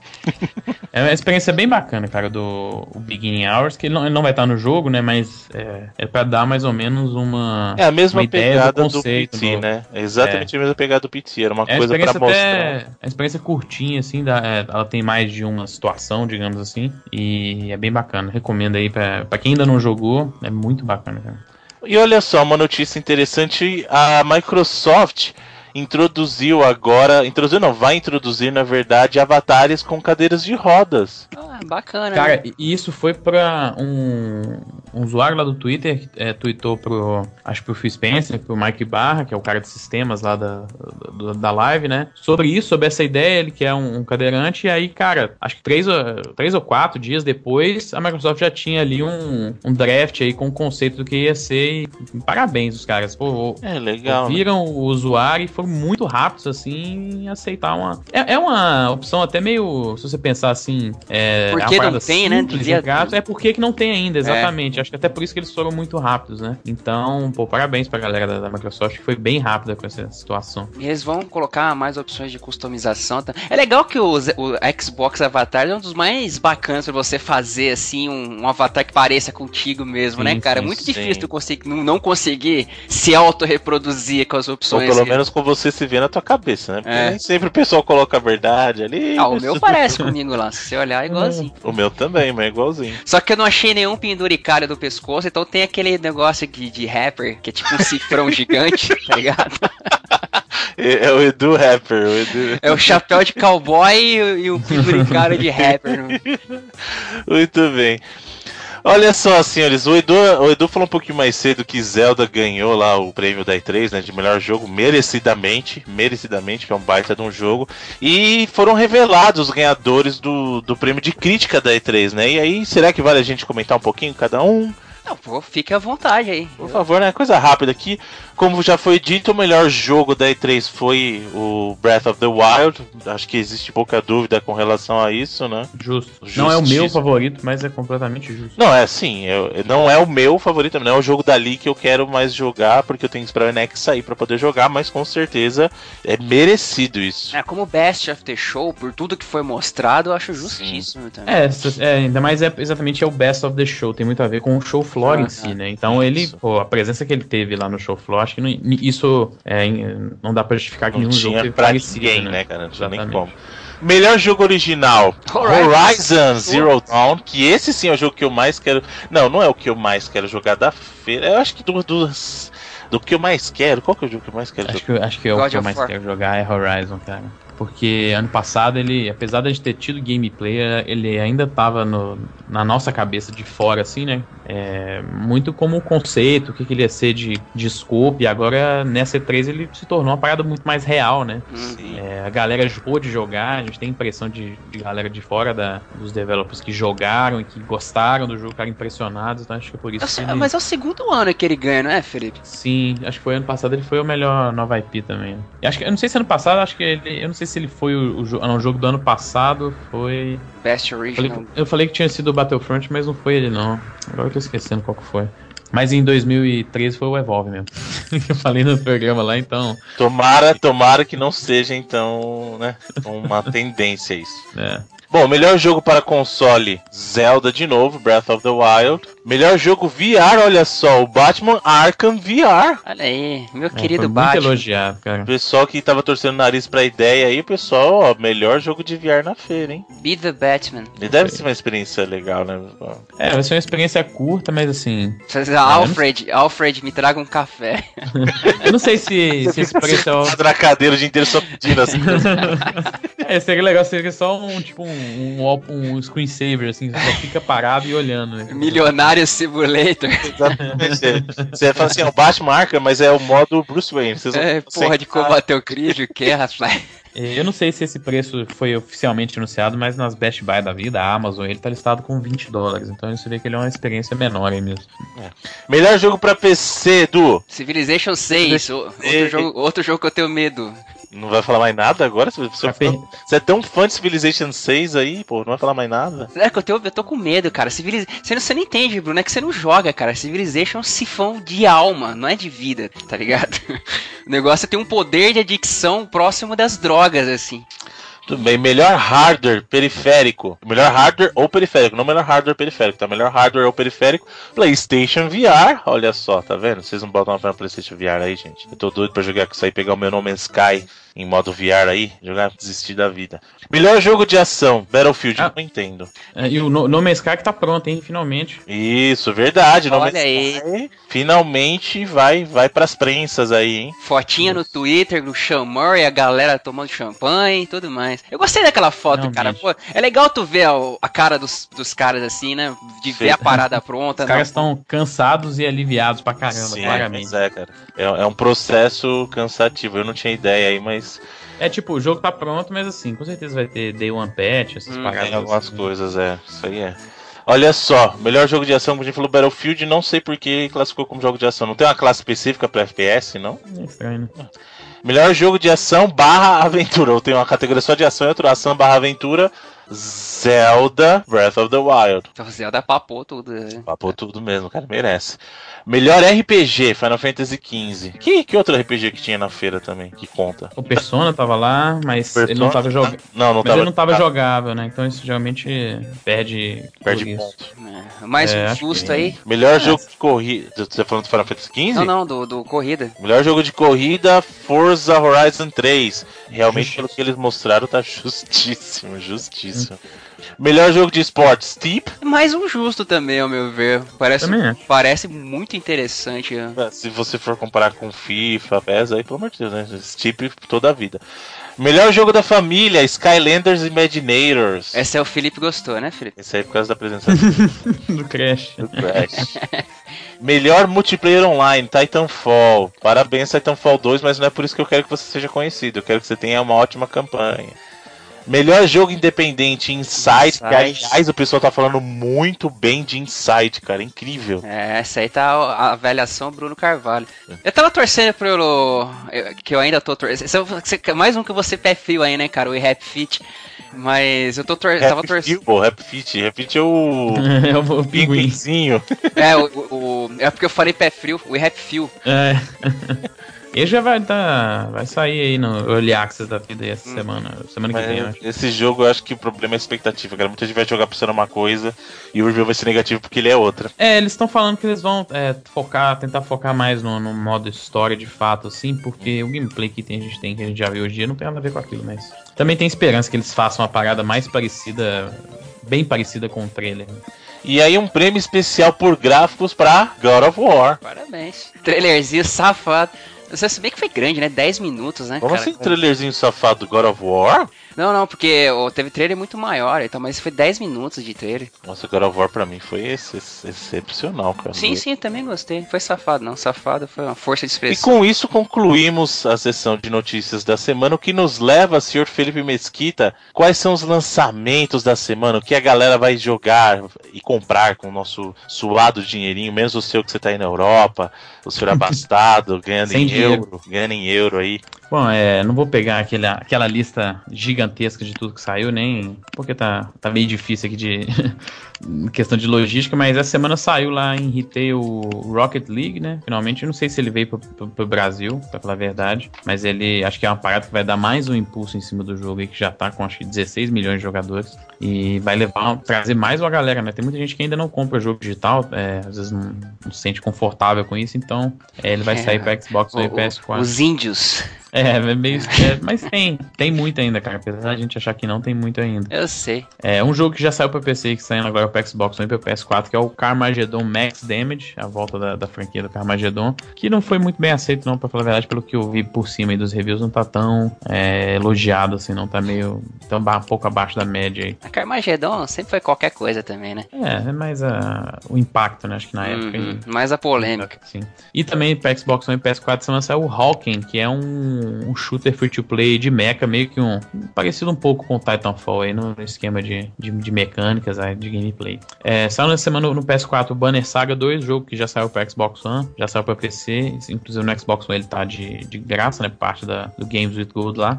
E o Fury também, que é um jogo da Plus, é, do do PS4 essa semana. Esse mês, na verdade, de julho, também tá muito elogiado. Saiu para PS4 e PC. E outro jogo que saiu para PS4 e PC foi o Romance of the Three Kingdoms 13, que é um jogo de estratégia aí da, da Tecmo, né? Uhum. E muito elogiado aí pela, pelas mecânicas dele. Eu vi os reviews tá muito, tá muito bons. E por último, em PC saiu aí o The Room 2, que é um, The Room é um jogo é, de celular, né? Que fez muito sucesso, é um jogo de puzzle. E aí a sequência dele saiu para celular, saiu agora para PC também. E o Inside, que a gente já falou aqui, que saiu para Xbox One semana passada, saiu agora no PC na Steam, no dia 7 de julho. Acho que é o dos, dos jogos que estão aqui o melhor jogo, talvez, aí, cara, dos lançamentos. Muito bem. Dada essa essa sessão de lançamentos curtinha, a gente já tem bastante coisa pra comprar mesmo, então pega essa semana um pouquinho mais enxuta e escolha melhor aí. O que nos leva, senhores, aos jogos da semana. O que nós jogamos essa semana? Os nossos amigos gamers querem saber das nossas experiências aí. Vou ó, comentar dois joguinhos, um bem rapidamente. Eu tive a oportunidade de testar o famigerado Umbrella Corps lá e. Ai, Edu. Ai, Edu. é sério, cara, que mas tipo é ruim. Simples assim. É, é um Eu shooter. Não brinca. Que É um shooter genericaço. Acho que talvez se tivesse saído lá em 2002, assim, ainda teria alguma relevância, mas Mas a oportunidade, só uma pergunta, Edu. A oportunidade que você teve, você pagou Não, obviamente não, né, cara? Eu não ia pagar pra jogar essa tranqueira. Mas é um shooter genericaço, velho. E a movimentação é meio zoada, o online é meio zoado. E ele gráfico é meio também defasadaço. Sabe o jogo que parece meio feito na intenção de ganhar granas, feito meio nas coxas aí. A única coisa que eu vou dizer que é interessante é rever cenários, como a gente já viu no trailer. Então veja o trailer que você vai já tá por dentro aí do Umbrella Code aí, que cara muito muito genérico, muito sem vergonha. E eu também joguei, como o Felipe comentou semana passada, cara, o, a- eu tive a oportunidade de jogar o Technomancer também. E eu vou dizer que a, a avaliação que o Felipe fez, ela é bem condizente com o que eu, até mesmo eu pensei do jogo. Porque eu tinha comentado que ele, você olhando pra ele, você nota que ele tem cara de um jogo AAA e tal, mas jogando você percebe que não é tanto assim. o marketing é muito bom, né, cara? Acho que vou uh, destacar um. Além do que o Felipe já comentou, destacar uns pontos positivos, que a ambientação é bem legal, é tipo é, um Duna com Mad Max, assim, tem o. As, tem muitas opções dentro do jogo que são interessantíssimas, mas é, são muito mal apresentadas, sabe, cara? Tem muita opção. Ele, ele, é um RPG, assim. Ele tem cara de jogo de ação, mas ele é bem estilo RPG. E como o Felipe comentou, as batalhas se tornam algo repetitivo. Eles te dão três estilos de batalha que você pode escolher, e inclusive você pode associar é, a, a características de luta em diversos menus, assim, que é até meio complicado. O jogo não te ensina muito bem, assim. Você tem que aprender meio que na, na insistência. E quando você vê a utilidade do negócio mesmo em si, não, não chega a ser é, algo que uh, primordial para você jogar o jogo, sabe? Ele, ele, ele, e o jogo é muito ruim te colocar, em te em, em convidar como jogador para adentrar naquele mundo, porque ele te apresenta as coisas muito mal, sabe? Não recebe bem o jogador. Vamos dizer que os tutoriais tem, são ruins. Logo de cara te mostra uma mesa de crafting e você nem tem ideia como é que o jogo funciona. Os caras, o que, que você quer que você me mostrando essa mesa de crafting aqui? logo de cara, sabe? A, a movimentação é, é, ruim, é. O cara dá umas corridas, dá umas escorregadas esquisitas, assim, meio que parece o Alex Kid 3D, cara. Que você dá uma, O Felipe tá aí, o Felipe? Não sei se você percebeu esse. É, é estranho, né? É, realmente, quando você falou, ele em questão de profundidade, o gameplay dele é muito interessante, mas o, o gameplay de fato em si, assim, é, é, ele, é esquisito. Ele tem muitas, op muitas opções, assim, né, cara, de você. Uh, Customização, é muito grande a árvore, assim, né? É, até lembra coisas, por exemplo, o, o, o, esquema do KOTOR lá, que você colocava uma porrada de coisa no personagem, tinha vários. Uh, esse esquema da, da magia dele. Por exemplo, assim, uh, ele tem um, um, um como é que se diz? Uma energia, né? Que é tipo um MPzinho dele lá, que é os poderes do Technomancer, tem energia normal. E você pode energizar suas armas, por exemplo. Assim, qual que é a desvantagem de você não energizar a sua arma? Assim, eu não consegui perceber. A única coisa que eu entendi é que carrega menos do poderzinho do MP, mas. Do, do seu poder, né? Eu, eu, joguei só semana passada, semana óbvio, eu não joguei nada, mas é, é, eu também achava que você usava e depois você perdia a, a, a energização, só que a energização fica na arma. é, fica, então é, pra que, que você não vai usar se você pode usar o tempo é. todo, né, cara? E no fim acaba virando meio que um machine button mesmo. Você bate, bate, foge, bate, bate, foge. E esses estilos de luta não parecem muito úteis. E é engraçado que o Felipe comentou que ele não se sentiu convidado a continuar por um período muito longo. E eu digo mesmo, cara, o jogo parece que ele tem muito potencial, mas, sabe, eu joguei também umas 3, 4 horas e simplesmente parei. Eu acho que ele. Por exemplo, sabe aqueles monstrinhos que mostra no jogo, Felipe? Se, se ele tivesse começado mostrando pra ti aquele monstrinho, fizesse uma curva de aprendizado. Uma curva é... de aprendizado mais interessante. É engraçado, né? Você começa lutando os inimigos muito mais fortes do que você, depois de matar eles, você pega muito fracos, né? Que morrem com um hit, assim. É esquisito mesmo. É, curva de aprendizado bem ruim. O jogo falha em te envolvente convidar como jogador. E isso num jogo de videogame, para mim, é um pecado capital, assim, cara. O jogo que. O jogo bom, para mim, ele tem que te pegar logo de cara e, e te. Não te levar pela mão, mas te convidar a, a andar lado a lado junto com ele, sabe? O Technomancer, apesar dele ter características bacanas, ele falha muito nesse aspecto. Uh, assim que, sei lá, te sobrar um tempo aí, acho que eu volto para ele, mas de início me pareceu uma oportunidade muito interessante, conceitos muito interessantes, um mundo interessante, mas que não é bem desenvolvido. Assim. E é isso aí que eu joguei essa semana. Eu sei que o senhor está mentindo para proteger uma empresa que o senhor ama. Qual? O senhor falou que o senhor esteve experimentando com alguns jogos não experimentados ah, de tá. Sonic. Ah, então... Cara, não, na, na verdade foi uma conversa em off, né, cara? Porque na época que a gente gravou a, a locadora do Reload lá do Sonic, eu fui. É, porque eu costumo jogar todos os jogos que a gente vai falar, né? Eu gosto, uhum. eu quero jogar todos os jogos que a gente vai falar, rejogar para ter uma visão melhor. E eu fui atrás, não só do Sonic que a gente falou, mas eu fui atrás de todos os Sonics, assim. Eu fui jogar os jogos do Sonic que eu pudesse, da forma que me, me desse como, assim. E é engraçado, cara, como puta, aquele miolo entre o. Vamos pegar o Adventure 2 até lá no Colors, vai. Cara, é, dá muita dó do Sonic, velho. Como tem jogo ruim, meu Deus, cara, como tem jogo ruim. Assim, é, é, é inacreditável que o Sonic esteja vivo até hoje, com tanto. Calma, ah, não, é muito, é muito, ruim, é muito ruim, Bruno. Não tem como defender, cara. Ou é uma sequência de, de. Tirando os Advance, que são, pô, jogos bacanas, porra, Sonic Heroes, Sonic Unleashed, Sonic 2006. Cara, é muito jogo ruim, pelo amor de Deus, cara. O Sonic foi um dos personagens mais mal maltratados da história dos videogames. Né? Não, não, tem como acreditar. Os caras quiserem insistir naquele negócio de fazer ele correr, jogo de corrida, correr, correr, correr, e nunca conseguiram acertar aquele negócio. Como eu disse, só foram acertar mais ou menos. Mais ou menos, não. Acho que acertaram até bem no Colors, que eu acho o jogo Sim. bom. E no Generations, que pegou esse mesmo esquema do Colors também. Mas, cara, esse miolo ah, e, e, vou falar que um, um, que eu não cheguei a me aprofundar na época, mas que eu gostei agora de ter jogado foi o Chaotix lá, o Knuckles Chaotix, saca? É, legalzinho. Não é, pra mim ele não tá no mesmo nível dos outros, mas é legalzinho. Longe, tá longe. Mas ele é interessante, tem um conceito legal, personagens carismáticos. E você sabe que ele, é, ele, ele vem lá, né, tipo, de um, um demo que era, é, que era com o Sonic e o Tails, era esse mesmo Sonic Crackers. Tem até uma uhum. história curiosa aí. Tem a ROM do Sonic Crackers até, pra quem quiser jogar aí por aí, você acha fácil. Quebrado e tal. É, quebrado sim, que é, é está acho que era não chegou nem aí para desenvolvimento era meio esquema aí do Call of Duty Roma era só um conceito que os caras tinham e inclusive o, o Chaotix, ele é realmente a, um, a evolução do Sonic Crackers, porque naquela época que vazou a porrada de protótipo da SEGA aí, você lembra? Que inclusive protótipo do Sonic 2, tem, tem, procurem aí, tem uma história interessante, uns anos atrás vazou uma porrada, e alguns do Chaotix, e o primeiro protótipo tinha lá a relação com o Sonic Crackers, né? Mas ainda assim, cara, que tristeza, bicho, é...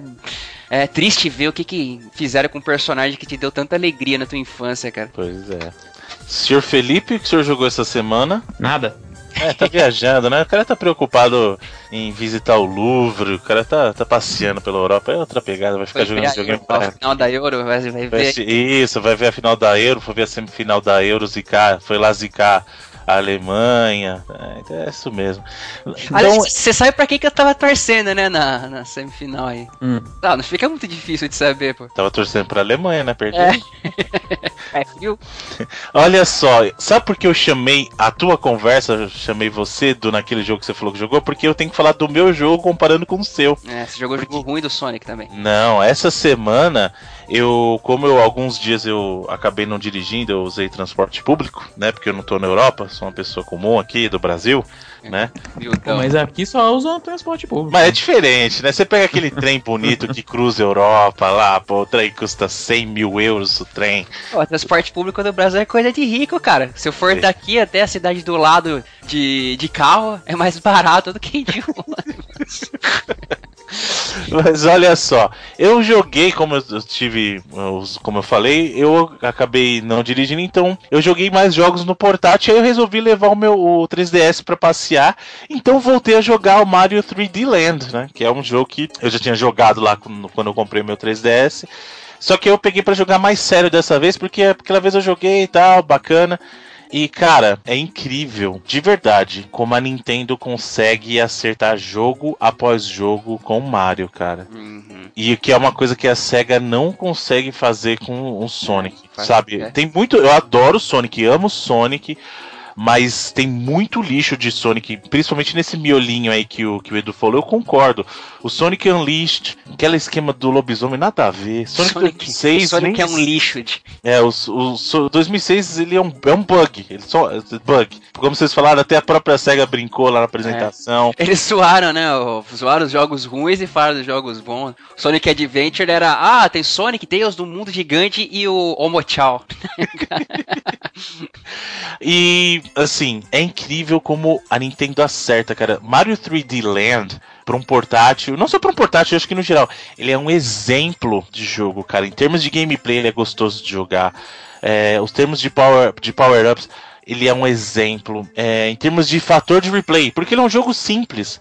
Ele é um jogo ali, então ele te apresenta é estrutura Mario mesmo. Tem várias fases, algumas um pouquinho mais curtas, outros, outras um pouquinho mais longas, e você tem que completar a fase só que você também tem três é, moedas de estrela para coletar dentro da fase. Isso por si só já te dá um, um fator de, pô, eu preciso coletar. Aí você termina o jogo, aí libera as fases especiais, libera o Luigi, e aí você começa a ter o quê? É, desafio de tempo. Ou seja, você vai começar a comparar as tuas partidas com, a, com, as mesmas pessoas jogando aquela fase. Então você quer terminar mais rápido. E por aí vai. E esse jogo é uma delícia. É uma utilidade pro 3G aí, Bruno. Você fazer o refresh. Não, né? Mas é... Eu, é o que eu falei, eu entendo 3G, é bacana se tiver, mas não é o tipo de coisa que me faz. 3G nem não, 4G, né? 3G. Mas tem lugar que tem 3G funciona direito. O, aliás, o 4G no Brasil hoje em dia é o que o 3G deveria ser. Né, pois é. E então eu parei para pensar assim, realmente a Nintendo tem um cuidado muito maior com, com Mario do que a Sega tem com Sonic, porque uhum. eu duvido que a Nintendo deixaria um, um, se tivesse na mão dela um Sonic 2006, sabe? Não. Assim, você pode dizer que o piorzinho é o Mario Sunshine. Eu, e ainda assim acho... é um jogo bom. Sim, então, o Mario Sunshine, ele é o patinho feio, digamos assim, dos, dos Marios, mas não é que ele é um jogo ruim. É, ele, ele, ele é o menos bom, né, cara? Digamos é? assim, é. o Mario Sunshine é o Mario nota 8, sabe? Exato. Que para Mario, meu Deus, o Mario nota 8. Porque Mario é tudo de 9,5 para cima, sabe? Então o Mario Sunshine é, Mario, é o Mario nota 8. E, e também acho até mais que isso. Eu acho ele bacana. Não, ele é bom. Não tô, não tô, falando que ele é um jogo ruim. Ele é bom, só que ele não tá no mesmo nível. Uhum. Porque ele veio depois do Mario 64 e antes do, do Galaxy. Então você pegou no meio os dois Marios que são, digamos assim, para muita gente os melhores Marios, né? Muito aclamados. Para mim, não. Eu, eu, para mim, o Mario definitivo é Mario Galaxy mesmo. Mas o, o Mario 64, para mim, ele ainda perde pro Mario 3. Mas são todos. Tá vendo? Não tem. Que jogo que você fala, que você consegue falar de tanto, que tem tanto jogo bom? Um, o 2, que eu gosto um pouquinho menos também, mas o 3, que é excelente, Super Mario dois, Mas qual? O 2 original ou o 2 americano? Não, o 2 americano. O 2 é, americano é, que é aquela coisa de, de pegar Doki Doki rapanete na cabeça aqui, isso é base... Tem, tem, tem, tem o seu, seu charme clássico Sim, também. Sim, mas é o que eu falei. Tá vendo? É assim, mesmo os jogos, pra você falar, pra você ver, você não consegue falar que um jogo Mario é ruim, tirando o Mario Hotel do Philips CDI lá, né? Não, não, aí... É, é, nem é da Nintendo aquele lá. Mario Nintendo, eu tô falando de Mario Nintendo, cara. É uma coisa que é, é qualidade sempre em cima, sabe? Sempre ali em cima. É, e, o, e a SEGA não tem, não tem esse cuidado com o Sonic, sabe? Não tem. É, a gente viu qualidade de jogo Sonic, até o, o, Adventure 2 eu vi. O Sonic Advance, que por incrível que pareça surgiu em plataformas intensas, lá pro Game Boy, são jogos fantásticos. O Sonic. Uh, o Sonic é, Rivals é legalzinho. Nossa, ah, cara, como é que é o nome daquele que é snowboard? Que, cara, que lixo! Riders, esse é um lixo mesmo. Nossa. Sonic 6 é um lixo também. É, mas o Sonic Rivals é bacaninha do PSP. Tu tem o 1 e o 2, ele é bacaninha. É, agora, Sonic 2006, Sonic Unleashed, Sonic and the Black Knight. Nossa, esse aqui que balançava a espadinha lá, né? Isso. Meu Deus, cara, que jogo ruim. Cara, esses aí não. Então, o Sonic Heroes, Sonic Heroes tinha uma ideia interessante, né? Mas, mas não foi, cara. É, de novo, Sonic Heroes é uma ideia muito mal aproveitada. Ele é um, é uma, um conceito legal e é um jogo mediano. Não é, não é um jogo ruim, meu Deus, que jogo horrível. Mas é um jogo nota 7, vai. É um jogo nota 7. Eu gosto muito dele até. Até mais que isso um pouco. é. Sou mais Ser mais tolerante. É, a gente tolerante, é. Parece que ser um pouquinho mais tolerante. Ah, e eu vou falar que eu já disse é. aqui nesse programa, eu não sou um dos maiores fãs do Adventure, não, cara. Eu acho o jogo legal, mas também tem muitas falhas no Adventure. Tem. Isso é amargo, né? Isso é normal. É, ah, isso eu sou, eu sou mesmo, cara. o Adventure 2, por exemplo, que eu acho melhor que o primeiro, é. nas fases de ação. Mas eu admito que as fases do Tails e do, do Dr. Robotnik são chatinhas, rapaz. É. Aquela coisa da batalha de robô é meio chatinha. É, eu gosto muito mais das fases de ação mesmo, que, é o Sonic e o Shadow.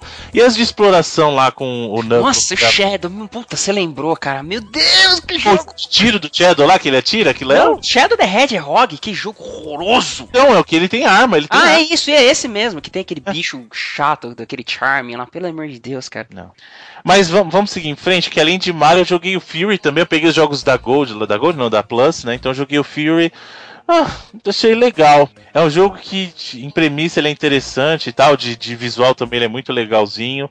Mas o gameplay eu achei que não responde tão bem, assim, sabe? Ele mistura é, dual analog lá, o twin, twin stick shooter com um jogo de ação, então tem batalha de proximidade, tem batalha de distância e tal é, é, legal. Talvez eu precise jogar um pouquinho mais para entrar na vibe dele, mas até agora eu achei um jogo mediano também. E joguei o, o Get Out of Hell, que eu não tinha jogado. Só tinha jogado Saints Row 4 e agora o Get Out of Hell saiu de, de graça lá como standalone, né? E tá, fica difícil jogar Saints Row Get Out of Hell depois de ter jogado GTA V, né, gente? A expansão. Passou do, do, do, nível da, da galhofa dele demais e a parada que é não é um jogo tão bem polido, a série no geral, então você perde um pouco, né? Ele, ele eu percebo influências nítidas de Crackdown nele, influências. Até o próprio Saints Row 4 mostrou isso bem mais também, de Crackdown Crackdown e de uh, Infamous, sabe? Eu acho que tem muita influência ali.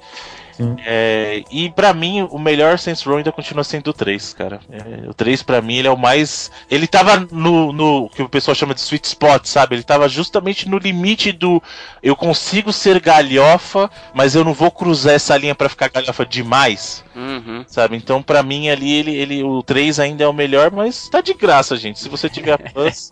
de graça é nós. Mas foi, foi isso também. Eu joguei Ark Survival lá também. Pô, você tá ativo essa semana, hein, cara? É, é que na verdade o Ark eu joguei em semanas anteriores, mas como eu não falei, eu tô aproveitando pra falar. Ah, mas o Ark é maneiro, né? A experiência é bacaninha. Assim, é esquisito, você, às vezes você não sabe o que fazer, mas ainda. É, eu acho que é um pouco demais pra mim, não uhum. sei. Eu tava botando uma fé nele pra jogar com o VR, mas. É, Também é... apanhou, apanhou do dinossaurinho nível 1, que nem eu? não? não, eu morri por um. sei lá. É engraçado, eu matei uns dinossauros maiores, mas. Ah, não, você tá falando do pequenininho? É, eu morri pro pequenininho. eu morri porque eu não enxergava ele. Eita. Eu nem sabia que tava me matando. Cara, eu me senti muito humilhado, cara. Bom, então foi isso, né? Tá bom, já, já falando bastante coisa já. Pô, pra quem não ia ter, pra, velho, pra quem não ia ter é, Reload essa semana, meu, a galera tá, tá de bom tamanho. Muito bem, então, senhores, por essa semana é só. Gostaria de agradecer a todos vocês, amigos gamers, mais uma vez pela companhia. Ah, nós temos o nosso site em que você pode visitar as postagens e o seu comentário, que é reloading.com.br. Nós temos a nossa página no Facebook, facebook.com.br reloadingbr. Nós temos o nosso perfil no Twitter, que é o twitter.com.br reloadingbr, ou então, arroba reloadingbr. Reloading é R-E-L-O-A-D-I-N-G-B-R. Se você quiser adicionar o, o Reloading, né? Nosso programa é. aqui. Eu achei esses dias num, num, site de podcast. Tem todo agora, não, é impossível não achar gente agora nesses agregadores. Achei num site de podcast. Eu descobri que o, tem um podcast espanhol que chama Reload da Eurogamer, foi o podcast veterano, hein? Olha só, copiaram nossa ideia no passado. Eles viajaram no futuro e copiaram a nossa ideia e levaram pro passado. E, e, então você vai lá no iTunes ou no seu agregador de podcast de preferência, então procure lá Reloading e você nos encontrará. E antes de terminar este programa, nós temos um sorteio, senhor Edu, para fazer. Opa, novamente aí, as, as last, last keys. Muito bem, então temos duas keys para sortear para os nossos amigos gamers. Então o senhor tem a lista e eu tenho os números. Então, para sermos isentos, eu não sei quem você tem, você não sabe quem eu tenho. O senhor quer sortear o primeiro? Qual vai ser a primeira aqui? A primeira vai ser do. Ah, vamos fazer pelo contrário. Começar pelo Resident Evil Revelations 2, episódio 1, da colônia Muito penal, que, que eu apelidei carinhosamente de o jogo do Barry Boladão. Barry Boladão. Então, muito bem, o senhor tem aí. Posso te falar o número? Por favor. Então vamos lá. O número sorteado é o número 1919. 19 é o Jonathan Santos Aquino. Jonathan Muito Santos. Aquino. Parabéns, Jonathan Jonathan da nova geração. Fique ligadinho lá no Facebook que você vai receber o código. O senhor Edu vai mandar o código de Resident Evil Revelations 2, episódio 1. É, entrarei em contato. E o Saints Row 2. Muito ó, Saints Row 2, acabou de, acabou de falar de Saints Row aí. Saints Row, Saints Row 2 para muita gente melhor até que o 3. Eu acho o 3 melhor, mas para muita gente é o melhor Saints Row 2. Vamos ver então. O sorteado foi o número 31. 31, 31 é o Caio Matos Lima. Caio Olha Matos só. Lima. Caio Matos Lima. Ganhou. Parabéns, ganhou o Saints Row 2. Para... Lembrando que são códigos para PC. É isso aí. E viu, Bruno? Já deixando aqui, é, um dos, dos nossos amigos gamers que ganhou os jogos, o Carlos Batista, ele mandou mais código pra sortear, cara. Olha só, ele ganhou e retribuiu. E, e retribuiu. Cara, Olha esse é o tipo de ouvinte que. Que, que, que show, esse mundo é bonito. Esse reloading, essa comunidade reloading é uma coisa linda de se ver, né? O pessoal que quer compartilhar. Nós compartilhamos não só a experiência de ser gamer, mas temos um, um bom coração, os nossos amigos gamers compartilhando aí muito bem, muito obrigado, gente. Se vocês tiverem keys aí também que vocês gostariam de distribuir para os outros amigos gamers, entre em contato conosco lá no Facebook, só mandar mensagenzinha e a gente aceita de bom grado, porque tudo isso volta para nossa comunidade. Olha aí, semana que vem então, jo jogo, jogos bacanas aí, hein, cara. Um do oh. Origin e um do Steam. A gente vai sortear o Dead Space, o primeiro oh. Dead Space. Aí sim, jogão. Dead Space é jogão, hein? Clássico. Que eu, tava, eu tive jogando esses dias também, quando a gente falou de Metroid, porque eu comentei lá do Lima. Do Prime, né? Uhum. Que, cara, eu acho que Dead Space me dá mais sensação de estar jogando Metroid do que o próprio Metroid Prime, por incrível que pareça. Mas, enfim, e pro, pro Steam o Medal of Honor. Então você compartilha o post que vai estar uh, destacado lá no. O primeirão ou. O primeiro, eu tô deixando uh, destacado lá, sabe? Que fica com aquele sinalzinho amarelo em cima do Facebook. Uhum. É o post desse episódio. Destacado lá. Não tem como. Primeiro que você vai ver. Você vai entrar, vai ver lá o post bonito, é só compartilhar e é nóis. Muito bem, muito bem. Muito obrigado, Carlos, amigos da comunidade Reload. Agradeçam ao Carlos aí. E muito obrigado a todos vocês. E, óbvio, para terminar o programa, nós temos uma canção do mundo dos vídeos. Dos mundo, opa, do mundo dos videogames que vai nos embalar. E essa semana é a escolha do senhor Edu. Cara, não fala com propriedade de música, porque é o, é o cara que, que vive nesse meio, né? O cara é experiente, o professor. Então, assim, não, não, sei se vocês repararam, mas essa semana eu passei tanta raiva que hoje eu tô nível Silvio Santos, me processa.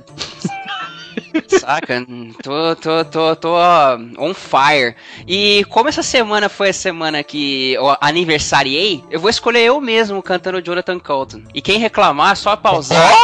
Olha só, ousado, ousadia e alegria do senhor Edu. Senhor é, pro, uma versão própria. É. Ó. Oh. Na, na, na, verdade, assim, um, dia de madrugada eu tava tomando umas biritas aqui em casa e resolvi gravar alguma coisa na frente do microfone. Achei que ficou bacana e quem não gostar, lamento. Tá A capela ainda? Não, não, é o violãozinho, mais ah, ou menos. Tá. Assim. Jonathan Coulter, pra quem não sabe, é o compositor do, das músicas do Portal e tal. Uhum. Muito bem, senhores. Olha só, então.